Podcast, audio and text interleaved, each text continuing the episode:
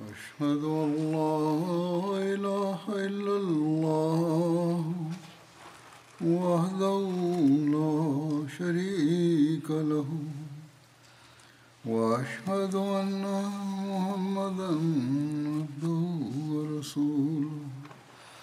أما بعد فأعوذ بالله من الشيطان الرجيم. بسم الله الرحمن الرحيم. الحمد لله رب العالمين. الرحمن الرحيم. مالك يوم الدين. إياك نعبد وإياك نستعين. اهدنا الصراط المستقيم. صراط الذين أنعمت عليهم غير المغضوب عليهم ولا الضالين. كان النبي صلى الله عليه وسلم قد أصيب بجروح في معركة أحد. وأقدم لكم الآن ما جاء في بعض الروايات عن تفصيل ذلك. عن ابن عباس رضي الله عنه قال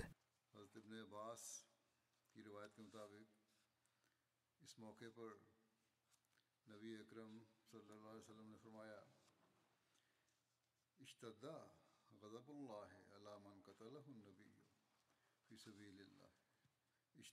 اشتد غضب الله على من قتله النبي في سبيل الله. اشتد غضب الله على قوم أدموا وجه رسول الله صلى الله عليه وسلم.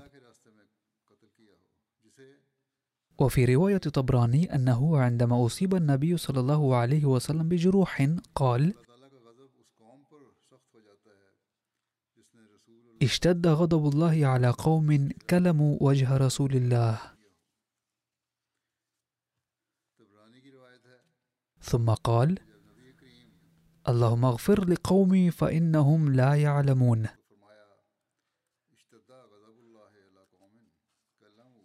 وجاء في رواية صحيحين أيضا أن النبي صلى الله عليه وسلم كان يكرر القول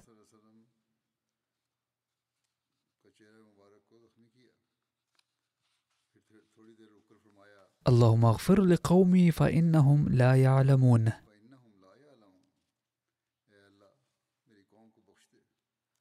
إذا إن رحمة النبي صلى الله عليه وسلم التي كانت متصبغة بصبغة الله تعالى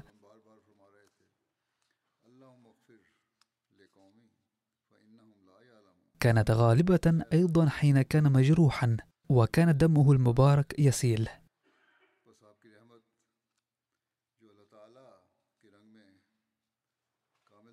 وعندها قال إن غضب الله يشتد على أناس يظلمون نبيه وحبيبه. ودعا أيضا اللهم اغفر لهؤلاء القوم الذين يظلمون بسبب جهلهم وحمقهم ولا تنزل عليهم عذابا نتيجة أخطائهم. اللهم صل على محمد وعلى آل محمد. ما أجمل تجلي رأفة ورحمة؟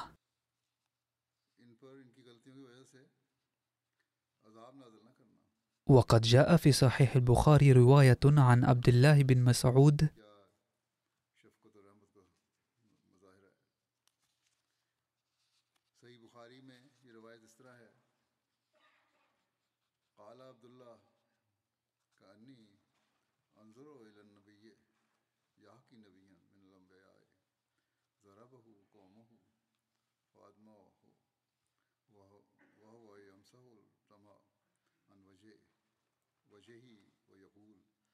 كأني أنظر إلى النبي صلى الله عليه وسلم يحكي نبيا من الأنبياء ضربه قومه فأدموه وهو يمسح الدم عن وجهه ويقول اللهم اغفر لقومي فإنهم لا يعلمون. بعد الوصول إلى الممر غسل النبي صلى الله عليه وسلم جروحه بمساعدة سيدنا علي رضي الله عنه. وانتزع أبو عبيد بن جراح بصعوبة بالغة بثنيتيه الحلقتين من المغفر الناشبتين في وجه النبي صلى الله عليه وسلم المبارك حتى انكسرت ثنيتا أبي عبيدة رضي الله عنه. كان الدم من جروحه صلى الله عليه وسلم جاريا وهو يقول بحسرة بالنظر إلى جروحه كيف يفلح قوم خضبوا وجه نبيهم بالدم وهو يدعوهم إلى ربهم.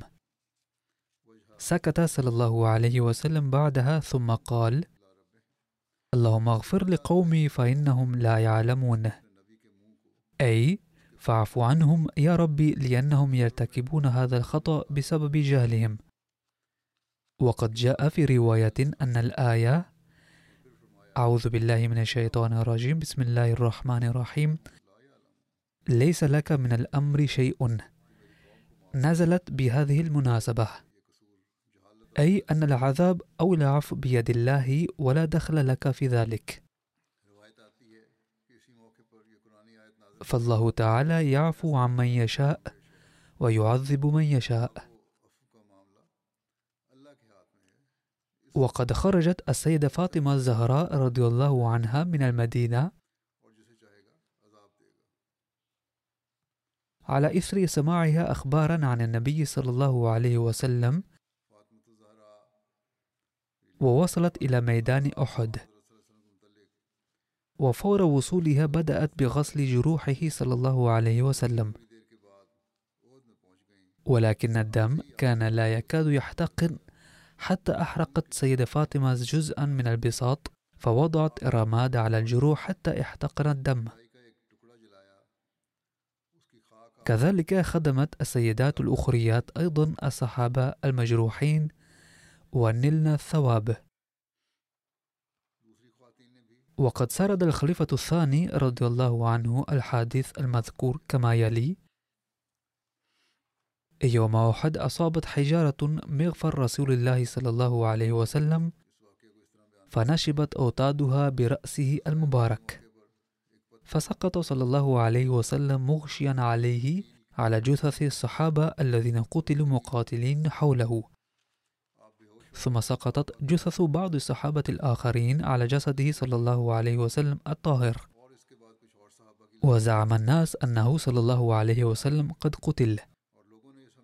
وعندما انتشل جسمه المبارك من الهوة واستعاد وعيه لم يفكر أن العدو جرحه وكسر أسنانه وقتل أقاربه وأصحابه بل دعا فور استعادة الوعي. رب اغفر لقوم فإنهم لا يعلمون. أي أن هؤلاء القوم لا يعرفون مكانتي فاعف عنهم يا ربي. لقد ذكر حضور الملائكة وقتالهم أيضا يوم أحد. يقول سعد بن وقاص إنه رأى يوم أحد عن يمين رسول الله صلى الله عليه وسلم ويساره رجلين عليهما لباس أبيض يقاتلان بشجاعة. قال ولم أراهما من قبل ولا من بعد. أي جبرائيل وميكائيل عليهما السلام. هذا ما رواه البيهقي. وقد روى مجاهد أن الملائكة قاتلوا يوم بدر فقط. يقول البيهقي إن المراد من قوله هو أنه عندما عصى صحابة النبي صلى الله عليه وسلم ولم يصبروا على ما أمرهم النبي صلى الله عليه وسلم لم يقاتل الملائكة حين ذاك. وهذه إشارة إلى ما حدث عندما كان الصحابة مأمورين بالبقاء على الجبل. بمعنى أنه عندما أطاعوا أمر النبي صلى الله عليه وسلم وصبروا حمتهم الملائكة ولكن عندما نبذوا الصبر رفعت الملائكة عنهم حمايتهم. والله أعلم. وبهذا الشأن روى محمد بن عمر عن شيوخه عن قول الله تعالى بلى إن تصبروا وتتقوا فقال حين لم يصبروا بل فروا لم ينصروا وقد روي عنها أيضا أن شيوخه قال قتل مصعب بن عمير رضي الله عنه فأخذ اللواء ملك في صورة مصعب وحضرت الملائكة يومئذ ولم تقاتل. قال الحارث بن الصماء سألني رسول الله صلى الله عليه وسلم وهو في شعب عن عبد الرحمن بن عوف فقلت رأيته إلى جنب الجبل فقال إن الملائكة تقاتل معه. قال الحارث فرجعت إلى عبد الرحمن فوجدت بين يديه سبع كفار صرعاه فقلت ظفرت يمينك. أكل هؤلاء قتلت؟ قال أما هذا وهذا فأنا قتلتهما وأما هؤلاء فقتلهم من لم أراه. فقلت صدق الله ورسوله. أي كانت الملائكة تقاتل معهم. وروى ابن سعد عن الفضل بن عباس رضي الله عنه قال أعطى رسول الله صلى الله عليه وسلم يوم أحد مصعب بن أمير اللواء فقتل مصعب فأخذه ملك في صورة مصعب فجعل رسول الله صلى الله عليه وسلم يقول تقدم يا مصعب. فالتفت إليه الملك فقال لست بمصعب. فعرف رسول الله صلى الله عليه وسلم أنه ملك أيد به. عن محمد بن ثابت أن رسول الله صلى الله عليه وسلم قال يوم أحد أقدم يا مصعب. فقال له عبد الرحمن بن عوف يا رسول الله ألم يقتل مصعب؟ قال بلى ولكن ملك قام مكانه وتسمى باسمه.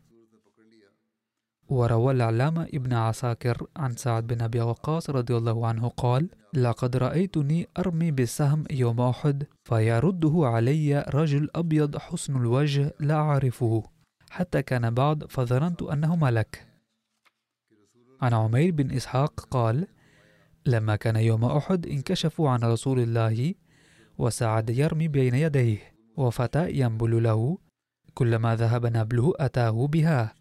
قال ارمي أبا إسحاق. فلما فرغوا نظروا من الشاب فلم يروه ولم يعرف. وروى البيهقي عن عروة في قوله تعالى ولقد صدقكم الله وعده قال كان الله تعالى وعدهم على الصبر والتقوى أن يمدهم بخمسة آلاف من الملائكة مسومين وكان قد فعل. فلما عصوا أمر رسول الله صلى الله عليه وسلم وتركوا مصافهم وتركت رماة عهد رسول الله صلى الله عليه وسلم ألا يبرحوا من منازلهم وأرادوا الدنيا رفع عنهم مدد الملائكة. وأنزل الله تعالى ولقد صدقكم الله وعده إذ تحسونهم بإذنه. فصدق الله وعده وأراهم الفتح. فلما عصوا عاقبهم البلاء. وقد روى الخليفة الرابع رحمه الله تعالى أيضا هذه الواقعة في إحدى خطبه وقال إن الصحابة رضي الله عنهم رأوا أن الملائكة الذين شوهدوا في غزوة بدر كانت على رؤوسهم عمائم سوداء وكان لهم زي موحد. وقد رأى صحابة هؤلاء الملائكة في حالات مختلفة وكانوا يرتدون عمائم سوداء فلما اجتمعت رواياتهم استغربوا لأنه قد حدث بالضبط كما كان مقدر وفق تفسير النبي صلى الله عليه وسلم لكلمة المسومين. وكذلك الملائكة الذين ظهروا في غزوة أحد كانت عمائم حمراء على رؤوسهم كعلامة على كونهم ملائكة. كانت هناك رسالة حزن كامنة في اللون الأحمر. لأن زخم الألم الذي تعرض له صحابة في غزوة أحد من الجراح النبي صلى الله عليه وسلم لم يتعرض له صحابة من قبل في حياة رسول الكريم كلها صلى الله عليه وسلم. لقد تلقوا أخبار الحزن خبرا تلو الآخر لدرجة أعيتهم الأحزان. لذلك تم في هذه المعركة كعلامة للملائكة اختيار اللون الأحمر ليشمل جانب الحزن والدم والأسى. وهناك أحداث كثيرة لثبات الصحابة وشجاعتهم وكيف أنهم ضحوا بأنفسهم محافظين على النبي صلى الله عليه وسلم. فقد ورد عن أنس بن نضر الأنصاري أن أنس بن مالك قال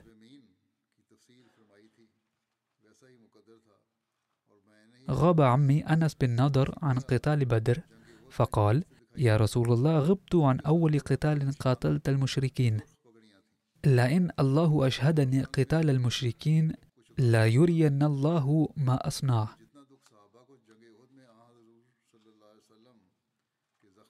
فلما كان يوم أحد وانكشف المسلمون قال اللهم إني أعتذر إليك مما صنع هؤلاء.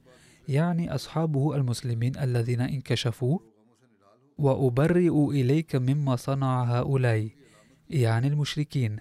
ثم تقدم فاستقبله سعد بن معاذ فقال يا سعد بن معاذ الجنة ورب النضر إني أجد ريحها من دون أحد. قال سعد فما استطعت يا رسول الله ما أصنع يذكر سعد هذه الواقعة للنبي صلى الله عليه وسلم ويقول له بأنني ما استطعت أن أقاتل مثل ما قاتل أنس بلا خوف ولا وجل. قال أنس فوجدنا به بضعا وثمانين ضربة بالصيف أو طعن بالرمح أو رمي بسهم ووجدناه قد قتل. وقد مثل به المشركون. فما عرفه أحد إلا أخته ببنانه قال أنس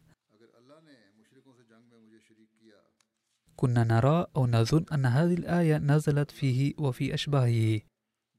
من المؤمنين رجال صدقوا ما عاهدوا الله عليه.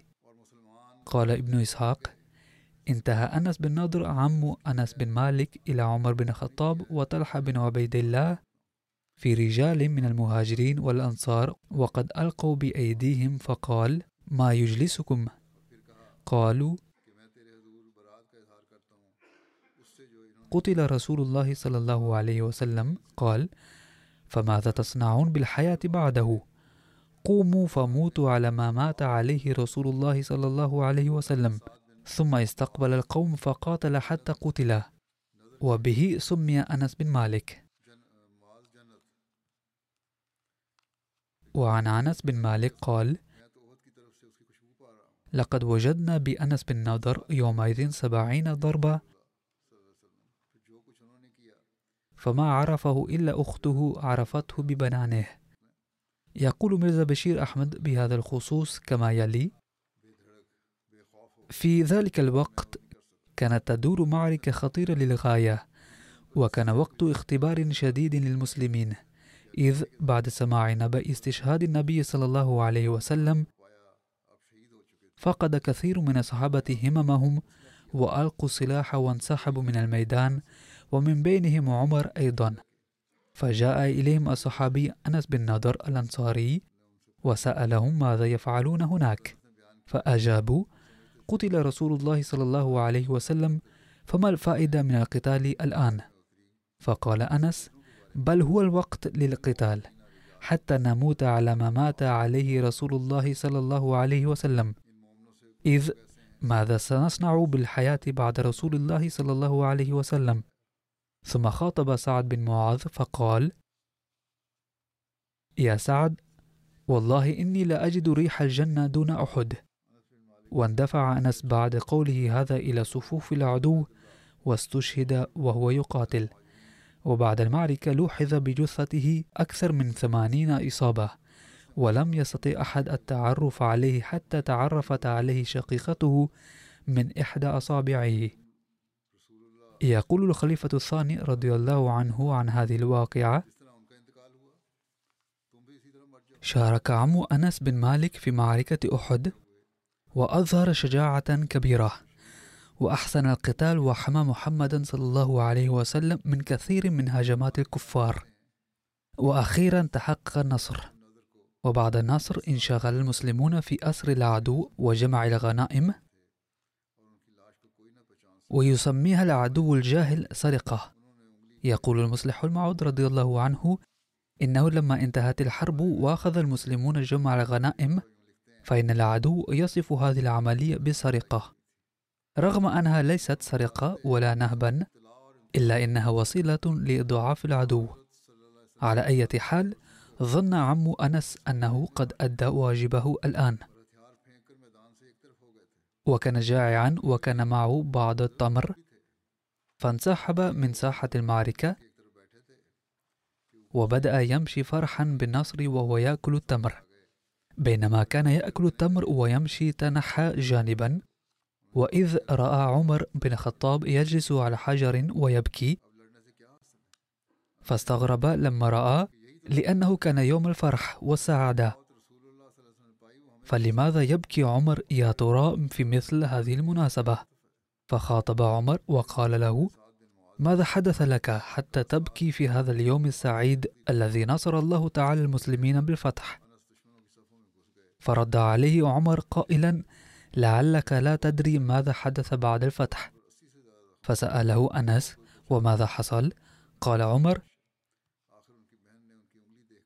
لقد عاد جيش العدو كرة من خلفنا وهاجمنا بعنف شديد. مما أدى إلى تفرق جيش المسلمين وأثناء ذلك استشهد النبي صلى الله عليه وسلم. فقال أنس إن كان هذا هو الحق فلا ينفع بكاؤنا هنا شيئا.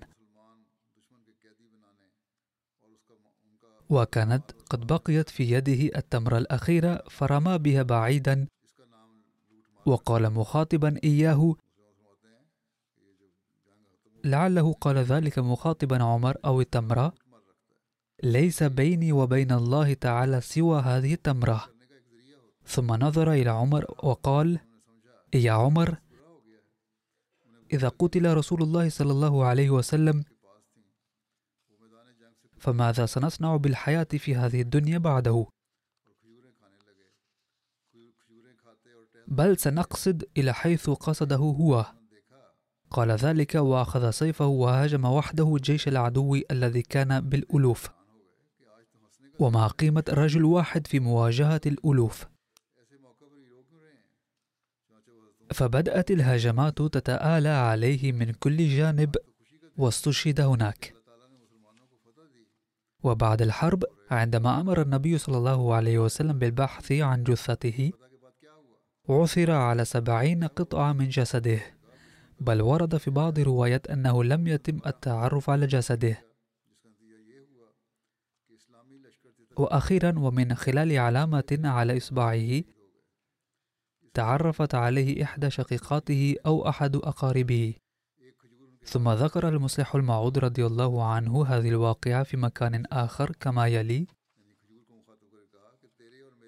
وفي غزوة أحد عندما انتشر خبر استشهاد النبي صلى الله عليه وسلم فقد رأى عم أنس عمر بن الخطاب جالسا على صخرة وهو يبكي فقال له ما السبب في بكائك يا عمر؟ وقد تحقق نصر للمسلمين.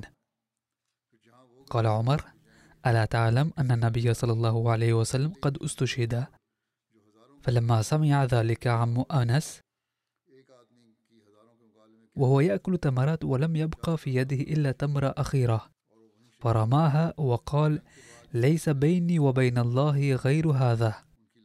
ونظر إلى عمر بإزدراء من شدة حبه للنبي صلى الله عليه وسلم وقال يا عمر لماذا تجلس هنا وتبكي إذا كان النبي صلى الله عليه وسلم قد رحل إلى الآخرة؟ بل سنذهب إلى حيث ذهب النبي صلى الله عليه وسلم. ثم هاجم وحده جيش العدو المكون من ثلاثة آلاف ولعل الكفار قد اعتبروه مجنونا. على أي حال قاتل بشدة حتى استشهد. فلما تم البحث عن جثته بعد الحرب فقد عثر على سبعين قطعة من جسده حيث قطع له كل مفصل وقد ذكر المصلح المعود رضي الله عنه أحداث استشهاده بالتفصيل في أماكن مختلفة وذكر في بعض الأماكن تفصيلا أكثر لهذه الواقعة وفي بعض الأماكن أقل ويقول في مكان آخر ورد في الحديث أن الصحابي أنس بن نضر الأنصاري رضي الله عنه لم يستطيع أن يشارك في غزوة بدر بسبب خطأ ما.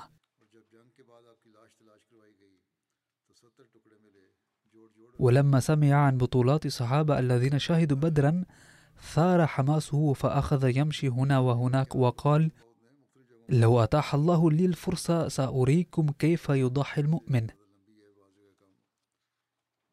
فشهد غزوة أحد. وعندما لم تثبت أقدام المسلمين في ميدان القتال لشدة هجوم الكافرين وابتعدوا قليلا عن ميدان القتال وانفرد النبي صلى الله عليه وسلم وأصيب بحجر فسقط على الأرض مغشيا عليه. وسقط عليه الجرح الآخرون واختفى تحتهم. فأشيع أنه قد استشهد. فركض البعض إلى المدينة التي كانت قريبة من أحد وأشاع أن النبي صلى الله عليه وسلم قد استشهد. وقد سقط هذا الخبر كالصاعقة على المسلمين الذين كانوا على مسافة قصيرة من ميدان القتال.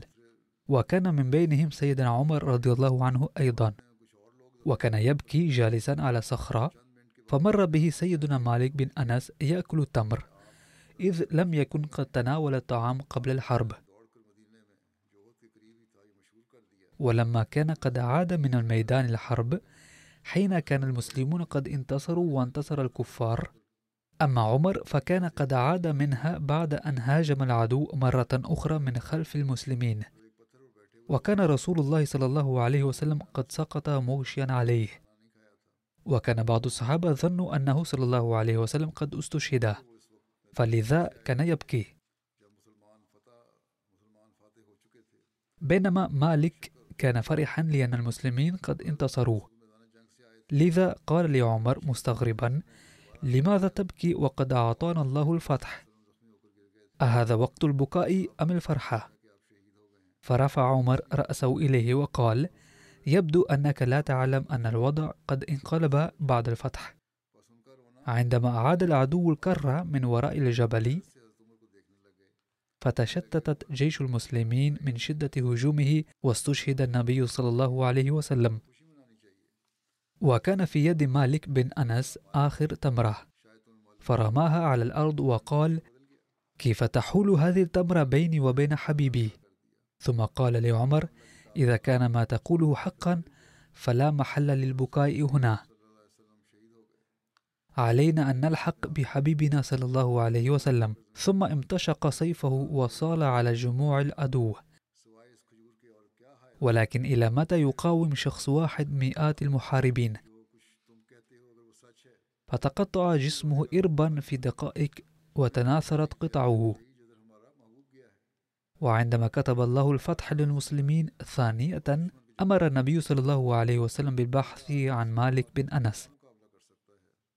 فخرج الناس يبحثون عنه ثم عادوا وقالوا لم نجد له أثرا. فأعاد النبي صلى الله عليه وسلم قوله وكانت أخته قد وصلت من المدينة إلى ساحة معركة بسماع خبر موحش بأن النبي صلى الله عليه وسلم قد استشهد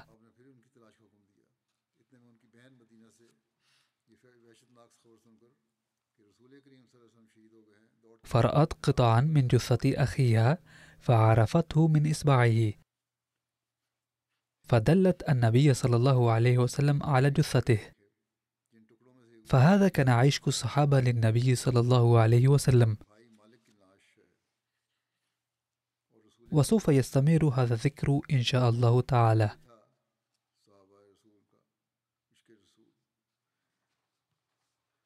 أدعو في هذه الأيام للأحمديين في اليمن فهم يواجهون أوضاعا صعبة جدا.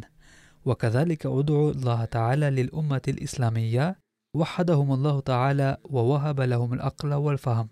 وأدعو الله تعالى للدنيا عموما فهي تتقدم إلى الحرب بسرعة كبيرة. نسأل الله تعالى الرحمة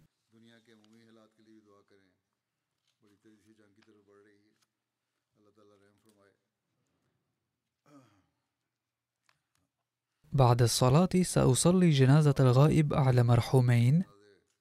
أولهما الحافظ دكتور عبد الحميد جمانجا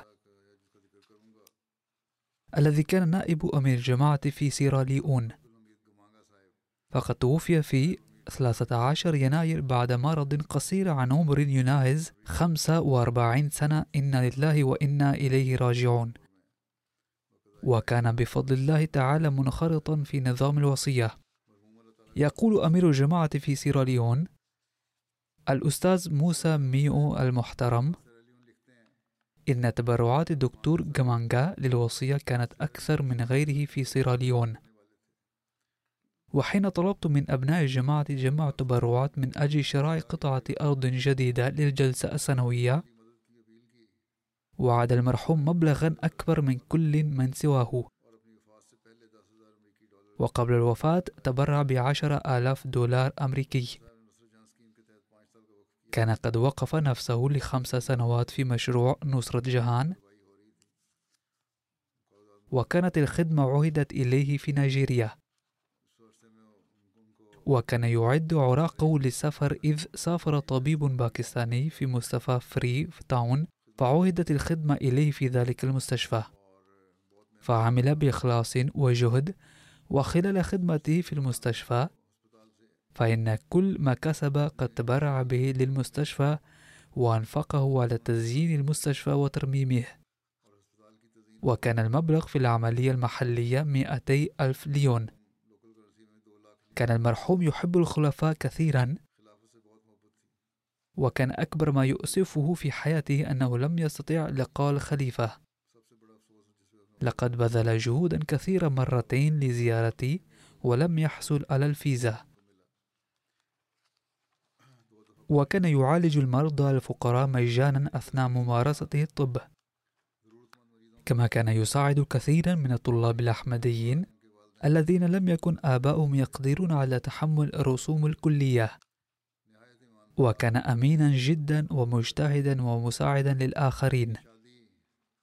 زوجته السيدة ديادا بانغا وهي الأخت الصغيرة للأستاذ تومي كالو هنا أنجبت ابنا وابنة. أكبرهما عمره أربع سنوات تقريبا والأصغر عمره سنتين. يقول الداعية هناك السيد سعيد الحسن شاه إن المرحوم كان يملك خصالا حميدة أعرفها شخصيا. فحين تولى السيد موسى ميا الإمارة كان المرحوم دكتور غامبا شخصية متميزة في فريقه. كان قد تخصص في أمراض النساء في كينيا وكان من خصاله المميزة أنه كان يواصل العمل دون أن يتعب. وكان يعمل الليل نهارا ناسيا أن له زوجة وأولادا.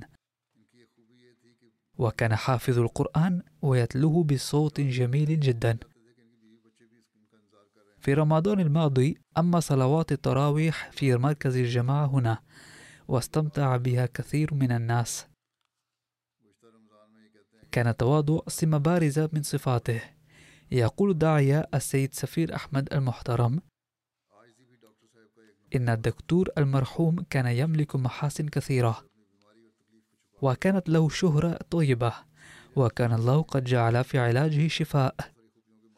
كان الناس يأتونه قصد العلاج وكان إلى جانب العلاج المادي يعالجهم روحانيا أيضا حيث يطلعهم على تعاليم الجماعة الإسلامية الأحمدية السامية وكان يداوم على الصلوات والصيام وقيام الليل أيضا وكان يدفع تبرعات عاجلا وكان يترك أعماله الشخصية المادية ليلبي نداء الجماعة على الفور وكان يحترم المسؤولين في الجماعة والدعاة كثيرا.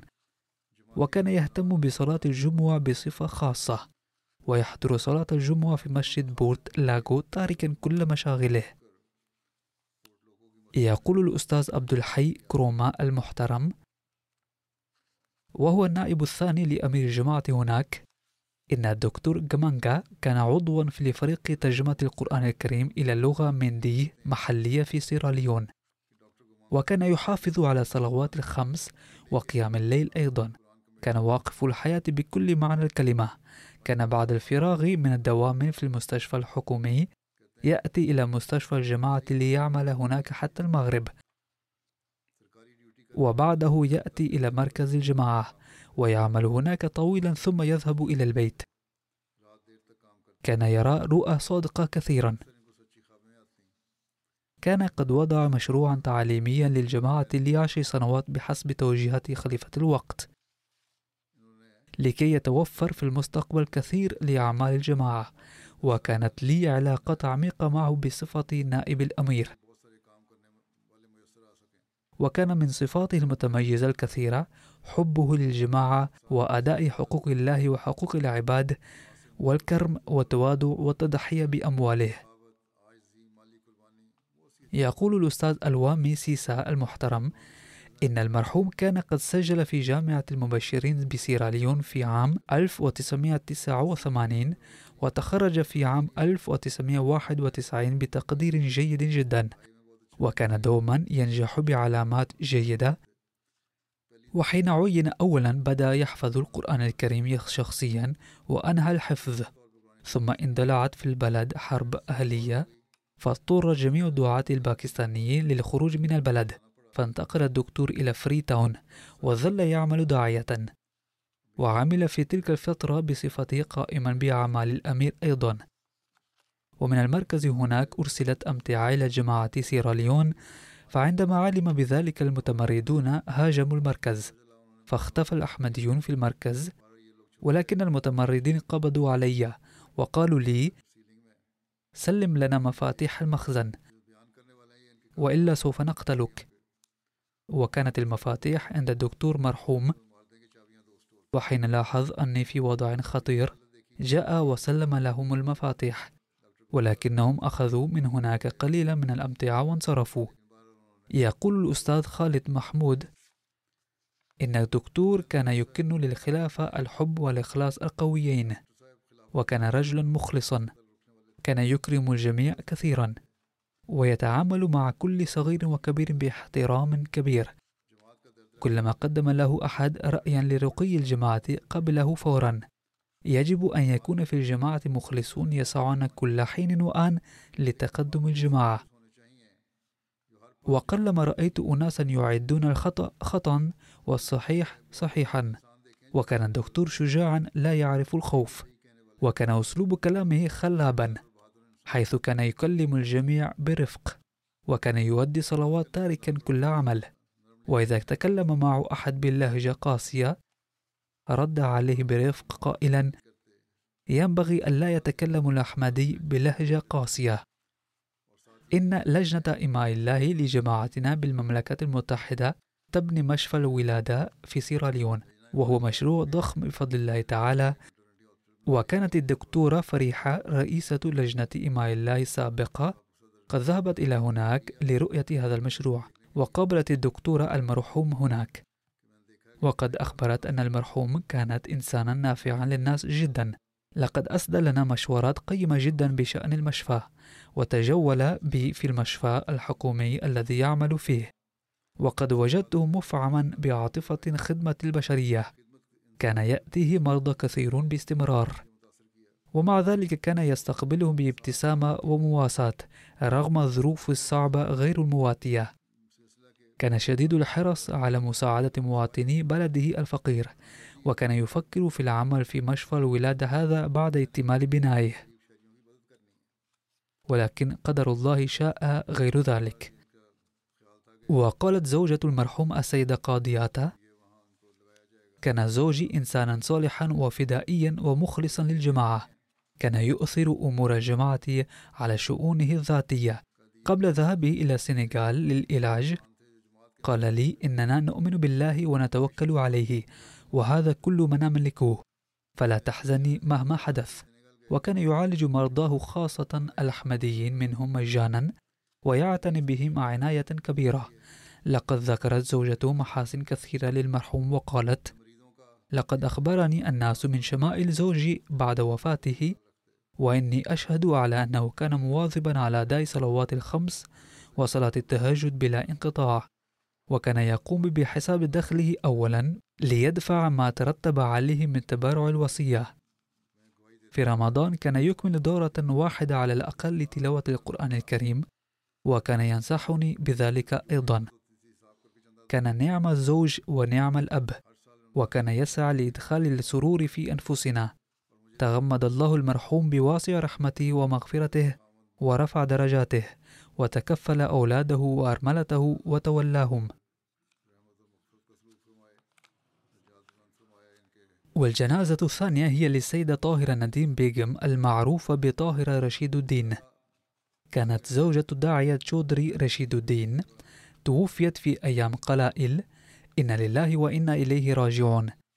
وكانت موصية بفضل الله تعالى دخلت الأحمدية في عائلتها عبر جدها من أبيها الصحابي حضرة شودري غلام حسين.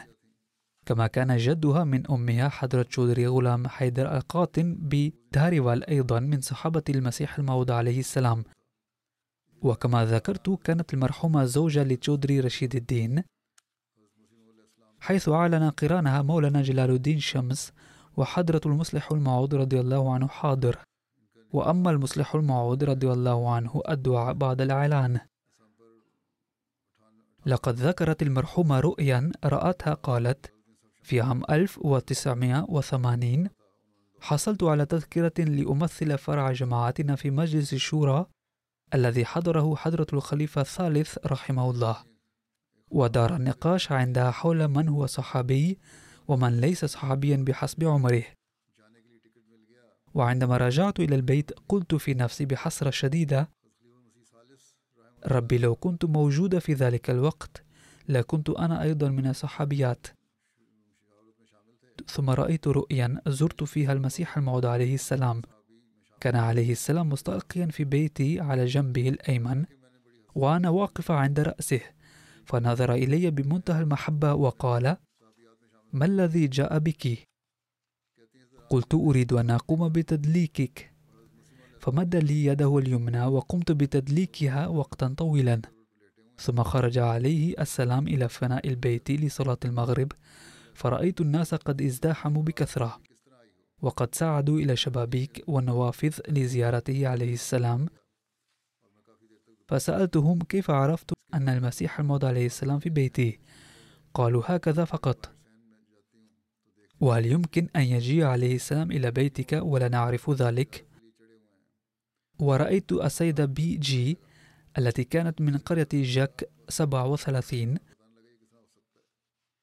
وكانت تعمل الخبز عندها فناديتها وقلت اتركي الخبز وتعالي انظري إلى المسيح الموعود عليه السلام الذي جاء إلى بيتنا كانوا يقولون في مجلس الشورى أن من رأى المسيح الموعود عليه السلام صار من صحابته. أما أنا فإنه عليه السلام قد أقام في بيتي يومين وليلة. فها قد دخلت الآن في زمرة صحابيات فكيف أشكر الله تعالى على ذلك؟ وكتب ابنها الدكتور عليم الدين الذي كان رئيس جماعتنا بأيرلندا في السابق ويقيم هنا حاليا. لقد رزقت والدتنا محاسن كثيرة وكان أبرز محاسنها وصفاتها التعلق بالله وحب الله وعشقه. لقد وهب الله تعالى لها هبة استجابة الدعاء وبوجه خاص. كانت صاحبة رؤى وكشوف. وتحب الخلافة الأحمدية لدرجة العشق وظلت هذه أبرز صفاتها طوال حياتها. وقد حاولت غرس هذا الحب في أولادها أيضا. ثم قال الدكتور الصلحاء الذين كانت والدتنا تذكرهم لنا في صغرنا في البيت لم يكونوا ذوي مكانة بارزة من حيث الدنيا. وإنما كانت أسماء الخلفاء الكرام وسيدات الصالحات هي التي تدخل آذاننا في طفولة. وكانت والدتنا تطلب الدعاء من هؤلاء الصالحين كلهم. لم تكن تظن أنها تقوم بالدعاء وهذا يكفي. ولا حاجة بها لأن تطلب الدعاء من الآخرين. كلا بل كانت تذهب إليهم وتسألهم أيضا الدعاء. ومن أبرز محاسنها غيرتها على الجماعة. ذات مرة تحدث في بيتنا قريب من أقاربنا البعيدين عن جماعتنا بكلمات غير لائقة.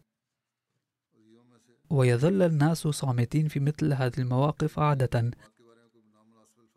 ولكن أمي لم تلبث أن ردت على هذا القريب ردا شديدا فمنعته مما قال ثم أصلحت خطأه أيضا.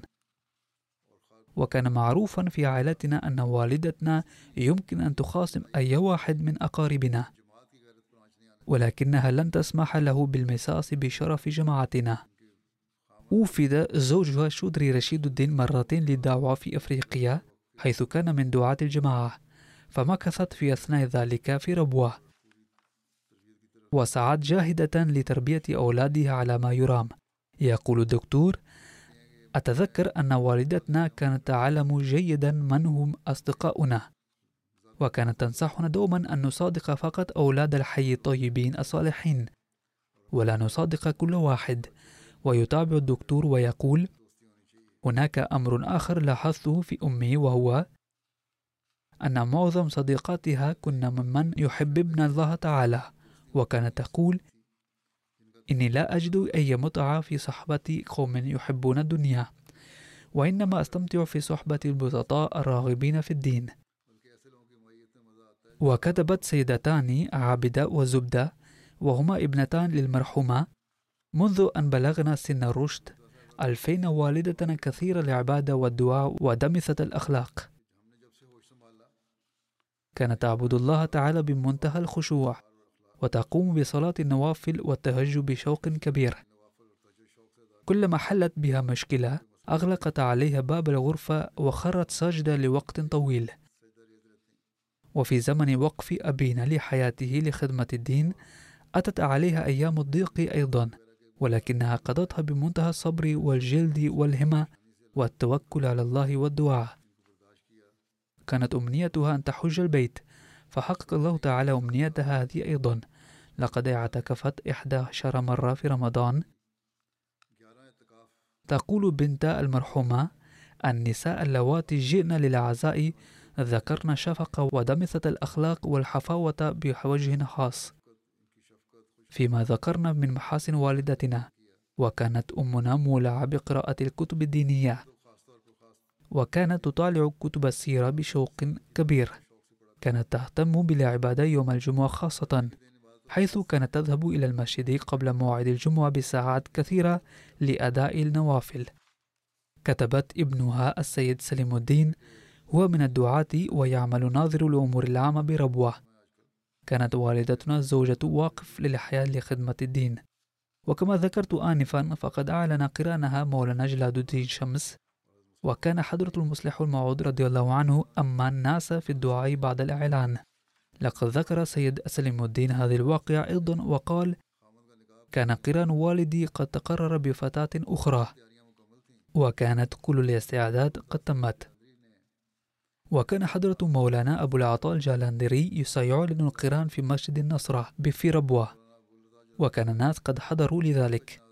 ولكنه أعلن جميع القرانات الأخرى ولم يعلن قران والدي وقال إنك واقف حياة لخدمة الدين وسوف يعلن قرانك حضرة المصلح الموعود رضي الله عنه بنفسه أو سيعلن القران في حضوره. واتفق بعد فترة أن أهل الفتاة رفضوا عقد قرانها بأبيه فوقد قرانه بأمي السيدة طاهرة وكان زوجا مباركا جدا.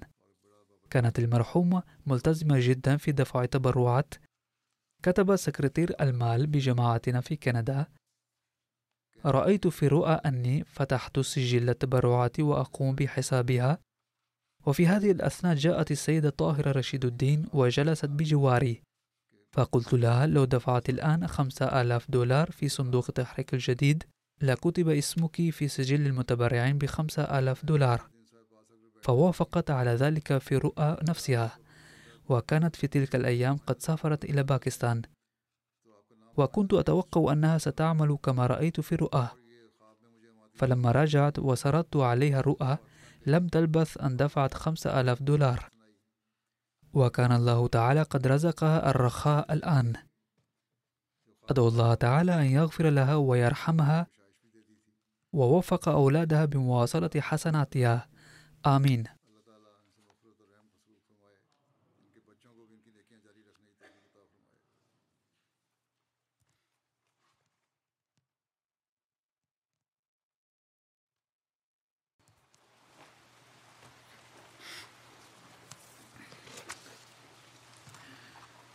الحمد